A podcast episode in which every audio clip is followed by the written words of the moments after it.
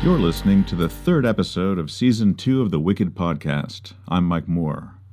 As in Season 1, this podcast goes into a strict Christian upbringing and traditional isolationist church climate not working out, but is not intended as an attack on faith. In fact, it is mainly about trying to retain some connection to God despite everything and everyone. It's also about depression and the cathartic powers of words and music. Each episode is me explaining what was going on in my young adult life that occasioned the writing of a song from my unreleased follow up concept album, Peter Gray Grows Up. I'll continue for the two of you who are still listening.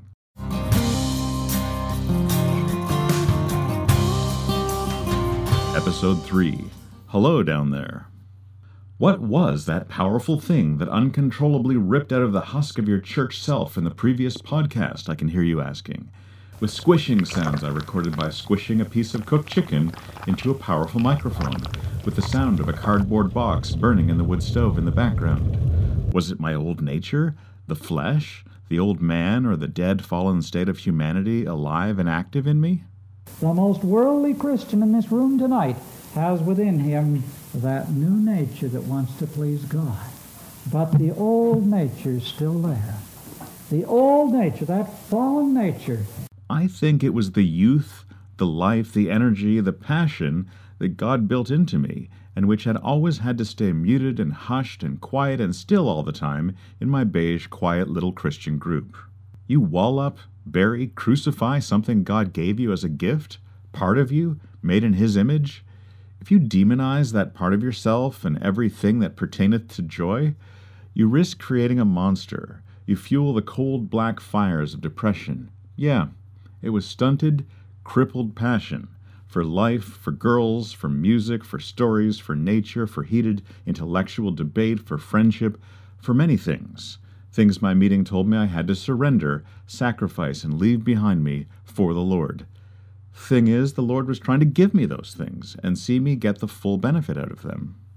I note with amusement in The Sun Also Rises that American self destructing author Ernest Hemingway wrote in the 1920s that Spanish folks, when inquiring if Americans are aficionados of, for example, bullfighting, they were asking very specifically if these Americans had afición, passion, a fierce, deep, fiery love for an activity welling up from deep inside bullfighting, hockey, painting, fishing, quilting, music, dancing, mystery novels, figure skating, whatever.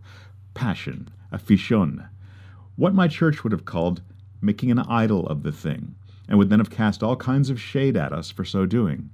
Well, Hemingway writes, the Spanish, when asking Americans this, assume that Americans will all claim to have afición, but really, they've confused the deeper, fiery passion welling up for a superficial state of agitation they can get worked up into quite easily.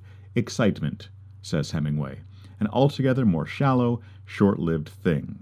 And Americans love to announce how excited they always seem to be. Recently, they have stopped claiming to be excited about things and started saying they're excited for things. And in fact, there has traditionally been no way to be cooler or go against the grain in America than to claim to have liked a thing before everyone else got excited about it, or to have generally found it a bit meh. Not on the list of things they admit to getting excited about. Fonzie was, as the Barenaked Ladies sang, very cool because he never got excited, but as an Italian character, he was played as a passionate man with a strong personality and a lot of confidence and drive to pursue his passions. Canadians aren't as into proclaiming our continual excitement as Americans, and even the word passion makes quite a few of us somewhat fidgety. We tend to retreat to our phones and pretend to check our email. Speaking of passion, when I was about to graduate high school and was not at all like Arthur Fonzarelli, I had a crush. I was excited at the idea that I finally had someone. She's the girl whose hair was full of fiery curls, mentioned in the song In the Hole, in fact.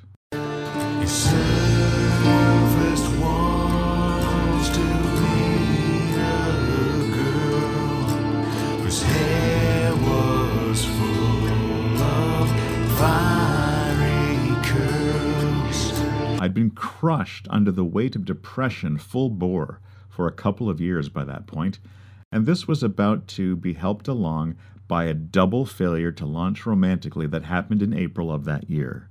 I was all torn up over not fitting in or being accepted anywhere, and found the very idea of a lovely young woman accepting me as special unto her and publicly associated with her absolutely exciting. At school, I had a big guilty crush on Kim, a tiny non brethren girl from the next town over who had long curly brown hair, huge brown eyes, and a big brilliant smile. I gave her a drive home from school when she needed one one time, and also agreed to help her with her homework before school the next day by coming in an hour before school started. It has always nearly killed me to wake up earlier than my routine, but I got up and showed up only to get stood up. I found that Kim was too busy sitting in the laps of some hockey players and giggling madly to acknowledge that I was in the calf too. And there was this unspoken agreement being telegraphed my way from her slender form that I was supposed to help her pretend, for her own sake, that she had not agreed to meet with me that morning, and then had not stood me up while we were both still in the same room. I was supposed to help her out in this way so she could sit on the hockey players. I didn't know what exactly she'd done for me that had earned her this special collaboration, and resented it, but didn't make a scene or anything like that. This would be my first experience of something I then met repeatedly with non church folks. Bill, certainly. Basically, F off, will ya? Can't you see that I'm trying to f this person? That all seemed very foreign to a brethren guy like me. That would teach me for trying to hang around with someone who wasn't one of the Lord's people, I thought wild, foolish hope to possibly try to bring her out to our church at some point in future. And since then, I've found that it seems to be standard for women to signal very overtly that they're very interested, and then change their minds, and then expect you to help them pretend that all this certainly never happened. Lying, I am tempted to call it. For me, it's rather like going to a clearly marked drive through window at a McDonald's, ordering a meal advertised on the sign, paying the money, and then having them ask you to please go home without your meal, pretending that you had not in fact ordered anything at all, had never been there, and that they were not, after all, a McDonald's restaurant to begin with, despite the big yellow arches and so on. I don't think women owe men anything physical ever. But the social aspect is a whole other kettle of snakes entirely. The whole helping them pretend nothing happened when they've turned tail and aborted a chemistry that had looked for a moment like it might have been forming is quite the amazing social innovation. So you don't like me. Fine, I'd think. But do I really have to help you pretend that you never did, even for a moment, just to make your social life simpler? Where's that written? Well, the redhead from America, who for the purposes of this podcast I'll call the redhead from America, came highly recommended as a nice girl by my aunts, as someone boys should have been showing interest in, but sadly weren't. Well, she looked okay. She was a smart, cheerful ditz, and oddly, I didn't end up fitting in well with her approach to life, but we did the brethren thing, not dating.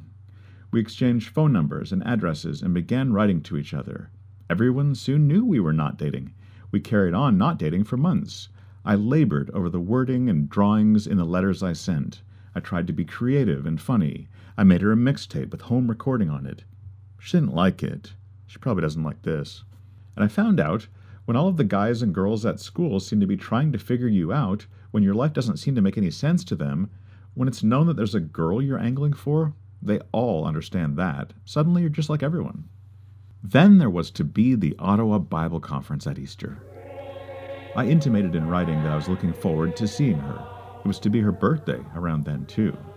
I got the sinking feeling that she'd lost interest once she got a taste of my thinking and sense of humor, so I doubled down and carved her a little life size chickadee out of wood, and painted it, and made little wire legs for it, and put tiny glass beads for eyes in its little head.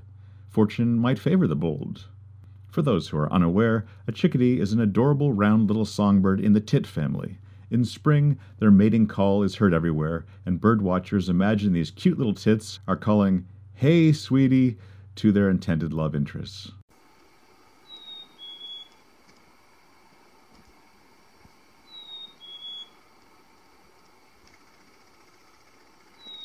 Have little black caps and peek in my windows to see what's going on in here all the time. Very cute. Very romantic to give one to a girl who was about to turn 18 when you'd just turned that yourself, and now presumably were an adult and knew how these things were meant to go. I bought a cubicle cardboard gift box and brought the carved chickadee in it to the Bible conference wearing my brand new black Wrangler jeans with a yellow, black, and white plaid flannel shirt. And a funny thing happened. Whenever I entered a room of several hundred people, I'd be pretty sure I'd caught a glimpse of her leaving by her nearest exit, or that I had just missed seeing her do that. She was a jean skirted ginger ninja. I asked her sister what was up, and her sister, in her charming way, denied that Red was avoiding me, claiming that in fact Red very much wanted to see me, but simply had a headache. Lying, I call that. So I put the bird in the box, back in the trunk of the older of the two family cars I'd driven there. There was an incredible feeling of lost, thwarted interruptedness right through the middle of me, like I'd done something wrong, but didn't understand what. I wouldn't have been altogether surprised if I'd gotten suddenly arrested right then for whatever it was. It seemed like it must be pretty bad. When I later that day completely randomly ran into Red, quite by accident, I think she got her nerve up and presented herself to me after a few hours of avoiding me, to be polite. She pretended to be glad to see me, accepted the box, thanked me effusively yet unconvincingly, and left my vicinity forever, clearly grateful to be gone. She would soon go on to marry the brother of my next American crush, my American cousin, then marrying and divorcing said next American crush, the sister of the young man who married Red. Brethren be like that sometimes. Not nearly enough last names among us, and mine not being one of the cool ones. I wasn't a Rule, a Hayhoe, a Buchanan, or a Bauman. I wasn't even a Clausen. And back then, I was shattered and alone that day. First the girl from the world, then the one from the meeting, tossing me to the curb awkwardly like a pound of hamburger that was starting to smell a bit off.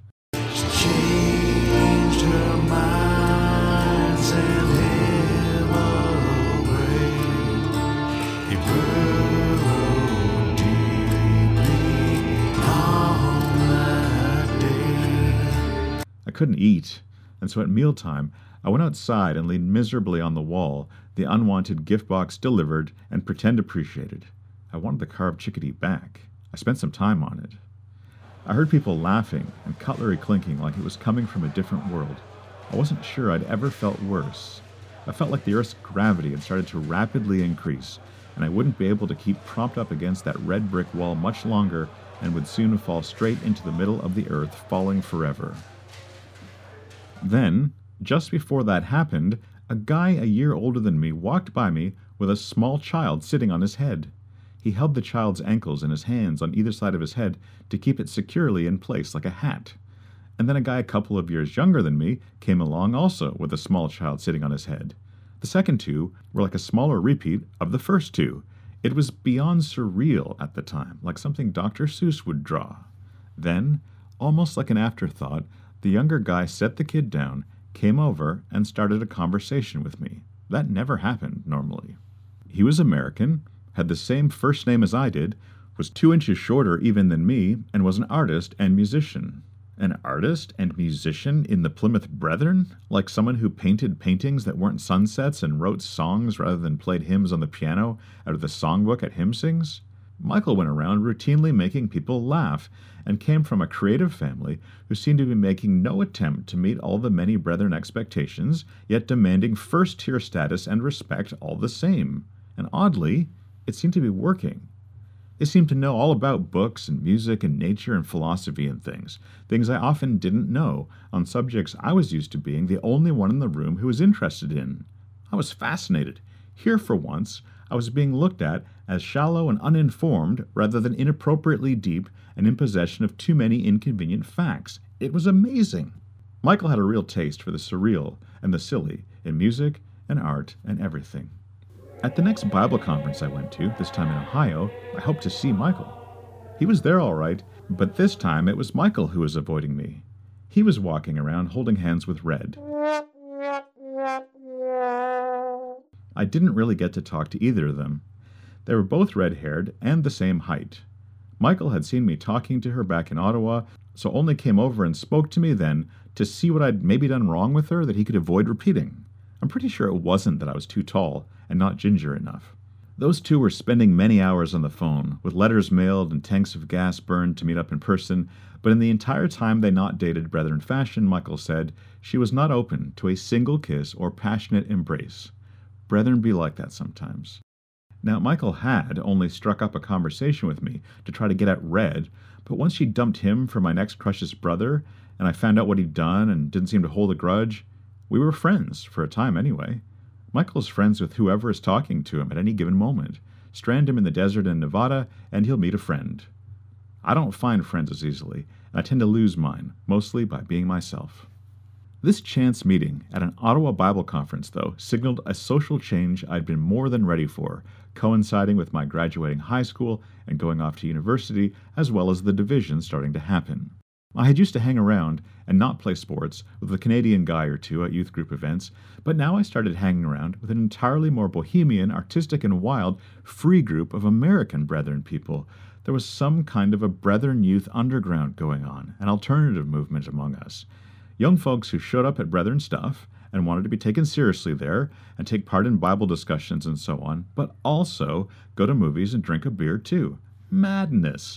We'd all been told if you started drinking beer, you'd soon enough smoke, become an alcoholic, and likely die in a car wreck and go to jail. The Lord would speak. The original guys I'd stand around and not play the sports with did not approve of these new guys at all, and never forgave me for hanging around with these new people instead of just them. I checked years later. So, in the real world, it's 1988. I'm wearing a yellow flannel plaid shirt leaning on the red brick wall of a college in Ottawa, feeling like the weight of the world is crushing me, and a guy and his brother walk up with kids on their heads at a Bible conference and are nice enough to me and seem positively like magic leprechauns of some kind. They like the pursuits I like and don't like the ones we are supposed to. They disrupt everything socially, turn expectations on their heads, and generally have fun everywhere they go. And they believe that's all as it should be. And they expect everyone else to see it exactly the same way. I remember at a Winter Brethren Bible Youth Weekend, one of the all too brethren rings of carefully besweatered teenage girls, all standing backs turned shoulder to shoulder, gossiping and looking at boys in the room and the other girls who were talking to them.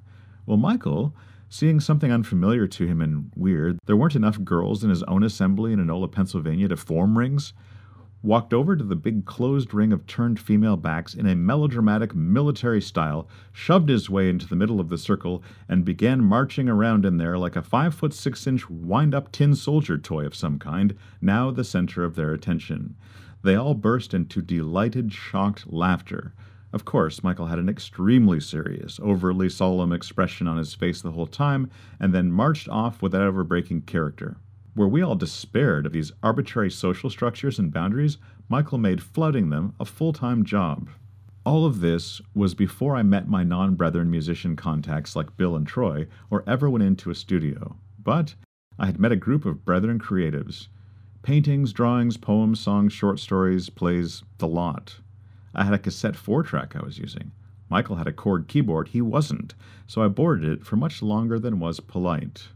In the imagery of my albums and this week's song, this is about my protagonist, Peter, lying in the bottom of a cavernous, dark, wet hole where the previous album left him, looking like Robin Williams in Jumanji or Tom Hanks in Castaway, and then a cheerful, dancing little leprechaun man walks up and sings a song inviting Peter to come on up out of that dark, depressing hole and sing and write songs together, which they then do.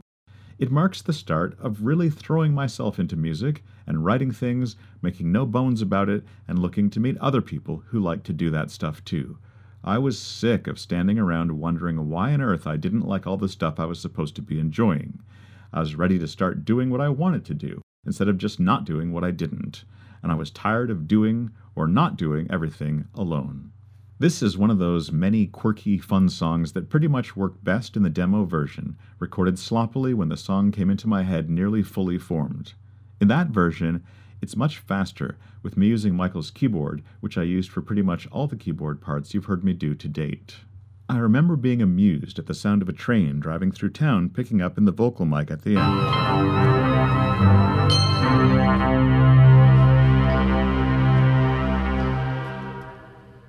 The concept for a more elaborately put together duet version was to have Michael sing verses that were very him and have me sing verses that were amusingly contrastingly me.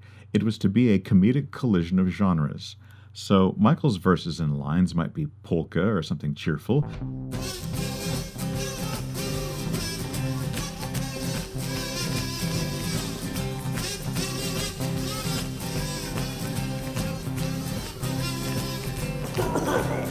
Mine would be miserable metal of some kind in exactly the same tempo. I'd never worked on this song in the studio, so it was mostly about getting simpler four track and early computer recording experiments I found amusing and trying to do them better with more professional gear. Well, I tried a lot of things. Turns out it was pretty hard to do.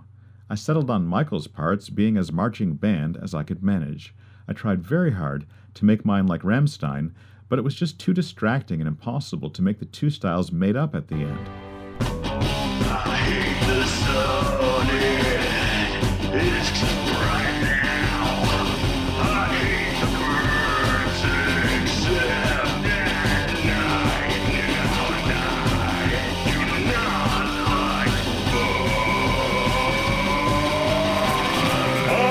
It was a little bit very too much. The remedy to this problem was The Cure. Not because I listened to them a great deal, but because I associated Robert Smith of that band with singing in a whiny voice about depressing things, which I thought was perfect for my protagonist.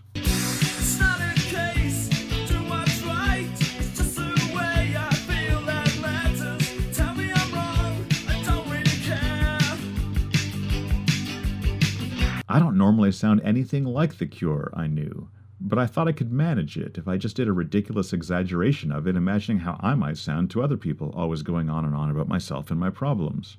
Oddly, I turned out to be better at doing a cartoon, silly version of Michael's part than he was. The sun is shining, birds are singing, we can have some fun up here. But I really craved collaboration and wanted to replace my singing as him singing to me with me also singing as myself to me as him with a proper two part bro duet with our two voices. I would play me and he would play himself. So I got permission at the school where I was teaching to come in one evening and play all the marching band stuff.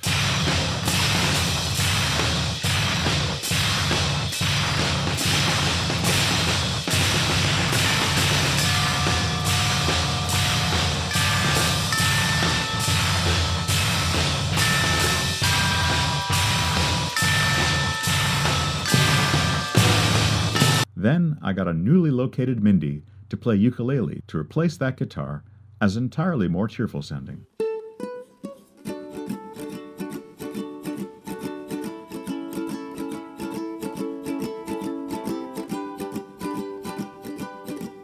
And I asked the music teacher about a tuba part, as I think tubas sound like hilarious wet farts, but can't play them. Oddly, in the rough version, me just quietly going whoom, whoom, whoom, whoom, whoom, whoom, whoom, whoom, whoom, whoom, whoom, whoom, whoom, worked out surprisingly well. My colleague listened to my track and quickly typed a tuba part into a sheet music creating program, printed it, and pointed me toward an extremely gifted tuba student of hers named Paul, who was about to graduate and go off to study music or something. Well, Paul played, and I recorded him, and Cynthia had consistently gotten one of the notes wrong throughout. So I later found the correct note played elsewhere in the song and copied and pasted it over the incorrect ones. Seemed to work.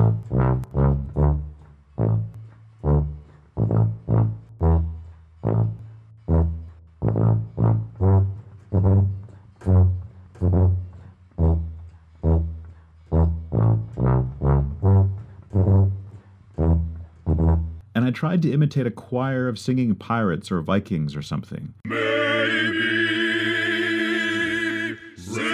Song.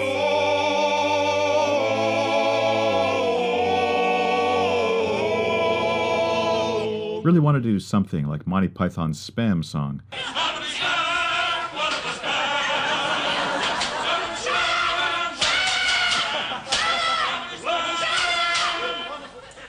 but couldn't really manage it.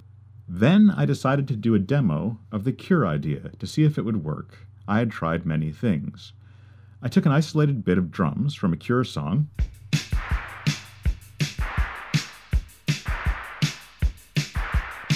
I ended up having to digitally slow the Cure drum loop down significantly to make it fit my song. It was a tempo compromise between the two parts. Michael's really needed to be more fast, and mine needed to be more mopey. I plugged instruments direct in rather than using good mics and amps and so on, and just did it casually and found it worked far better than I'd thought.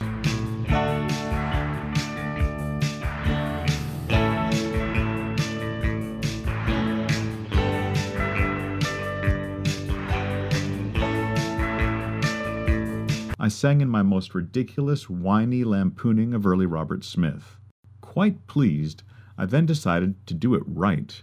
Got out the mics and the amps, recorded everything properly, and it sounded a whole lot less like The Cure.